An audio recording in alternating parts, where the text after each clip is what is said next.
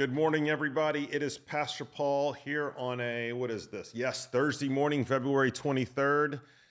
We are barreling down towards the weekend, barreling towards the end of this month and beginning of March and spring. And I've just always wanted to say barrel down in a devotional. So th- there we are.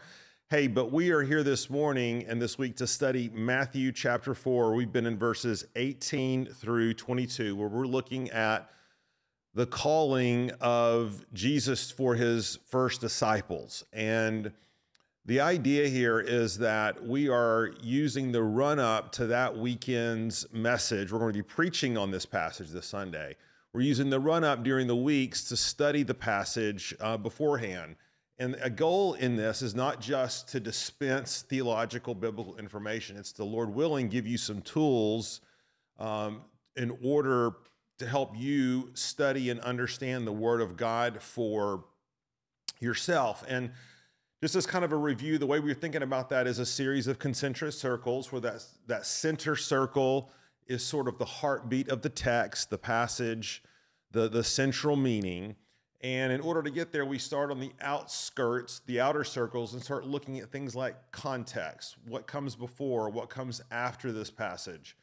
Uh, where does this um, situate this passage situate itself in the flow of that particular book that we're studying? What do other passages of Scripture have to say about um, this subject matter? Um, what what are what are ways that we can begin to see themes, questions, concepts, ideas? And so that's kind of where we started.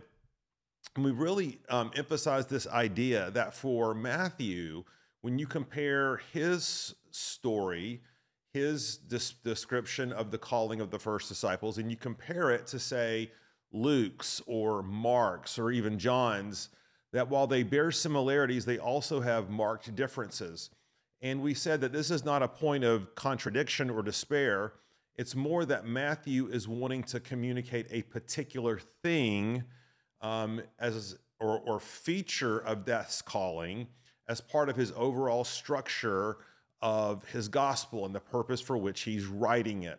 And as we've seen, Jesus, Matthew is keen to communicate to us this idea of the kingship of Jesus, and that the, at the onset of his public ministry, Jesus is um, preaching this idea the kingdom of God is at hand, so repent.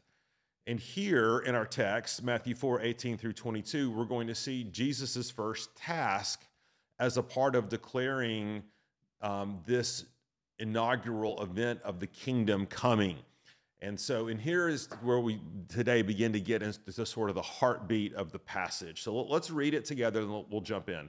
Matthew 4, beginning in verse 18. While walking by the Sea of Galilee, he saw two brothers, Simon, who is called Peter, and Andrew, his brother, casting a net into the sea, for they were fishermen. And he said to them, Follow me, and I will make you fishers of men. Immediately they left their nets and followed him. Going on from there, he saw two other brothers, James the son of Zebedee and John his brother, in the boat with Zebedee their father, mending their nets. And he called them. Immediately they left the boat and their father and followed him.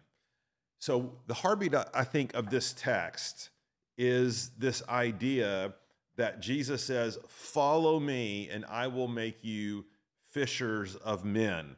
And it here here it has him saying again, like for example, in verse um, 21 or yeah, 21 that he that he called out to them, which is where we kind of get this idea of of calling. And and and I think that's really kind of the, the heartbeat of what Matthew wants to communicate to us that that Jesus on one hand there, there's there's a there's a mechanism a way he's calling them and then there's a mission that he's calling them to. And that's what we're going to try to unpack today and, and tomorrow. So let's look first of all at this idea of the call of Christ in this passage. So, verse 1 tells us that while walking by the Sea of Galilee, and that's sort of Matthew's vernacular, his language, to, to communicate to us that this is not a happenstance encounter. This is not Jesus doing a, a sort of, he's not moseying up and down the beach and he just so happens to run into these two sets of brothers and it's like wow oh, there you guys are. And, and, and now that I've run into you, let me communicate something. No, no, no.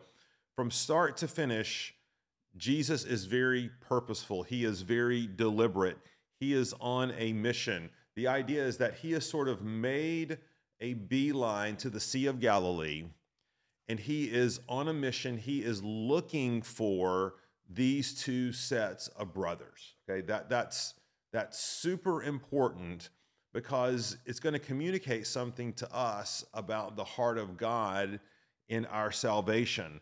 That it's um, that it's all of God's initiative. What does Jesus say? say what does he say elsewhere in the Gospels? I, you have not chosen me, he tells the disciples, but I have chosen you. Um, he, he's gone on a mission to specifically single these men out. And when he gets there, he issues a command, it's a directive. And, it, and he says, Follow me. Now, the word literally means come after me. And in rabbinic circles, um, when a rabbi would come, um, here's what's interesting. In, in rabbinic circles at the time, it was up to the disciples to decide which rabbi they were going to follow. And someone might say, oh, I follow Nicodemus, or I follow him, or I follow them. Well, what's, what's unique and distinctive about this call is that Jesus, they don't choose Jesus, right? Ju- Jesus chooses them. And when he says, Come after me, remember, disciples of rabbis would follow behind them, literally. The, the, the rabbi would walk around teaching, um, instructing. His students would kind of come behind him to learn from him, to glean um, from him. And, and that's the idea here. But the key distinction is that it's Jesus doing the calling. Now, one of the things that, that we see here that Matthew wants to make a point of is to say they immediately obeyed. They want to say that Matthew wants to remind us that, that this all happened um, in, in a very clear, decisive way. Now, as we said before, it doesn't mean that Jesus didn't have interactions with them beforehand. He most certainly did. Doesn't mean they didn't see Jesus in action, as Luke tells us that they did. What it means, though, is that when Jesus issues this, this formal call, when Jesus calls, someone, they come immediately, decisively, irrevocably. And theologians call this effectual calling, okay? And, and l- let me read what R.C. Sproul says about effectual calling. Effectual calling, it is the internal call by which God calls his elect to himself through the power of the Holy Spirit, changing the disposition of their hearts through regeneration the inward call that is accomplished by the Holy Ghost is effectual in that it brings about God's desired and decreed consequence. The inward call is irresistible, not in the sense that I don't have the power to resistance, but my resistance cannot overcome it. God's effectual call affects what he intends it to do, namely, to bring us to saving faith. So, when we think about calling, right? A lot of times we think about someone trying to persuade us to do something. I call upon you to do this, or come enlist in the army. I'm looking for a few good men, those sorts of things. But that's not the way biblical effectual call works. Biblical effectual call is that the call is in essence accomplishing the effects or the intent of the call.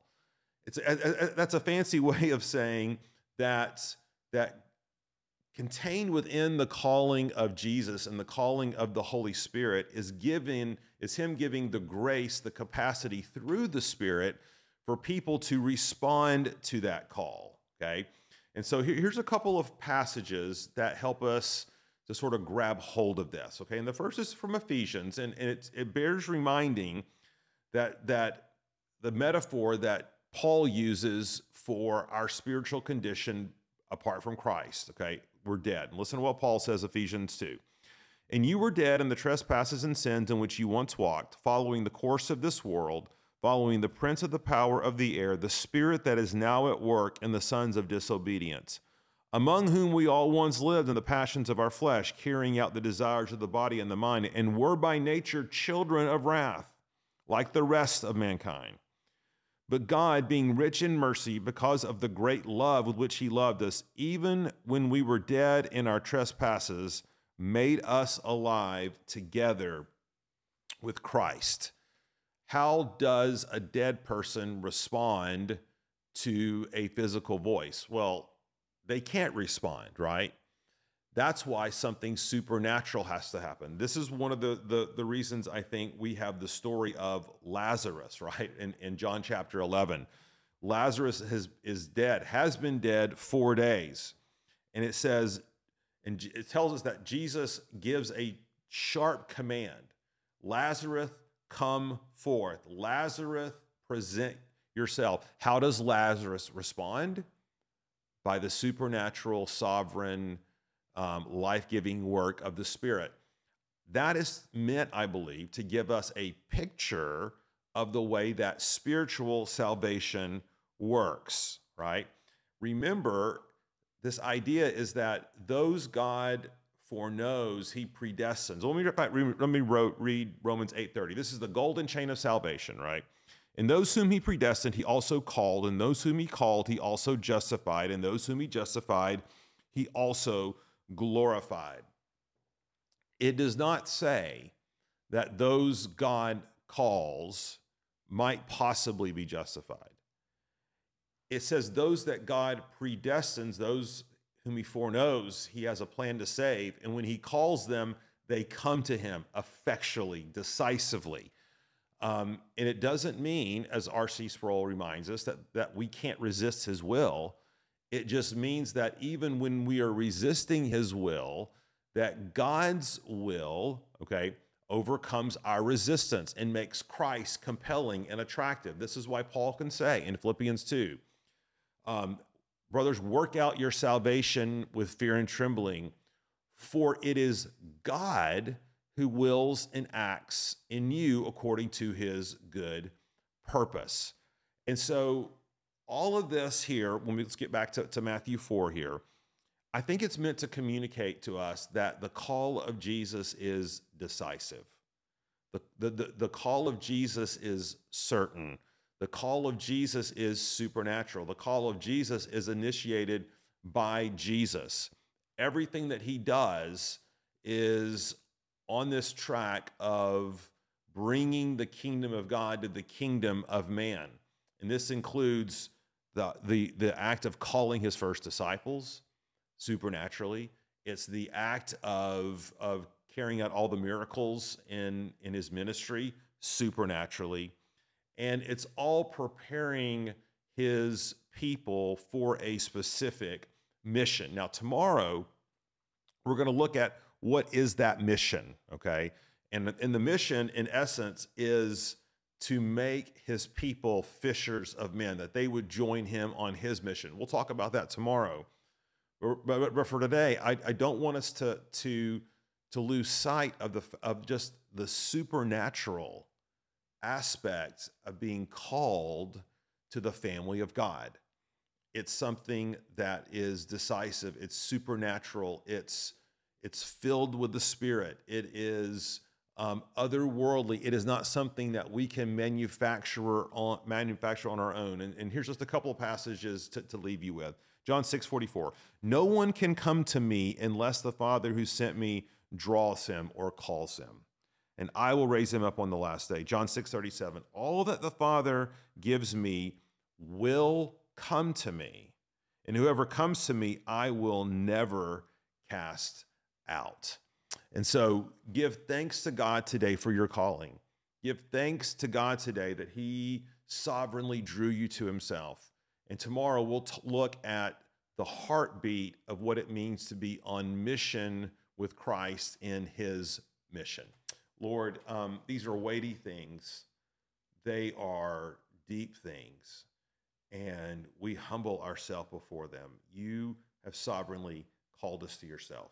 You have opened our eyes. You've convicted us of our sin. You've raised our dead spiritual bodies to life, and you've called us to yourself. Lord, we thank you for that. We pray these things in your son's name, Jesus Christ. Amen. Thanks, everybody. See you tomorrow, Friday.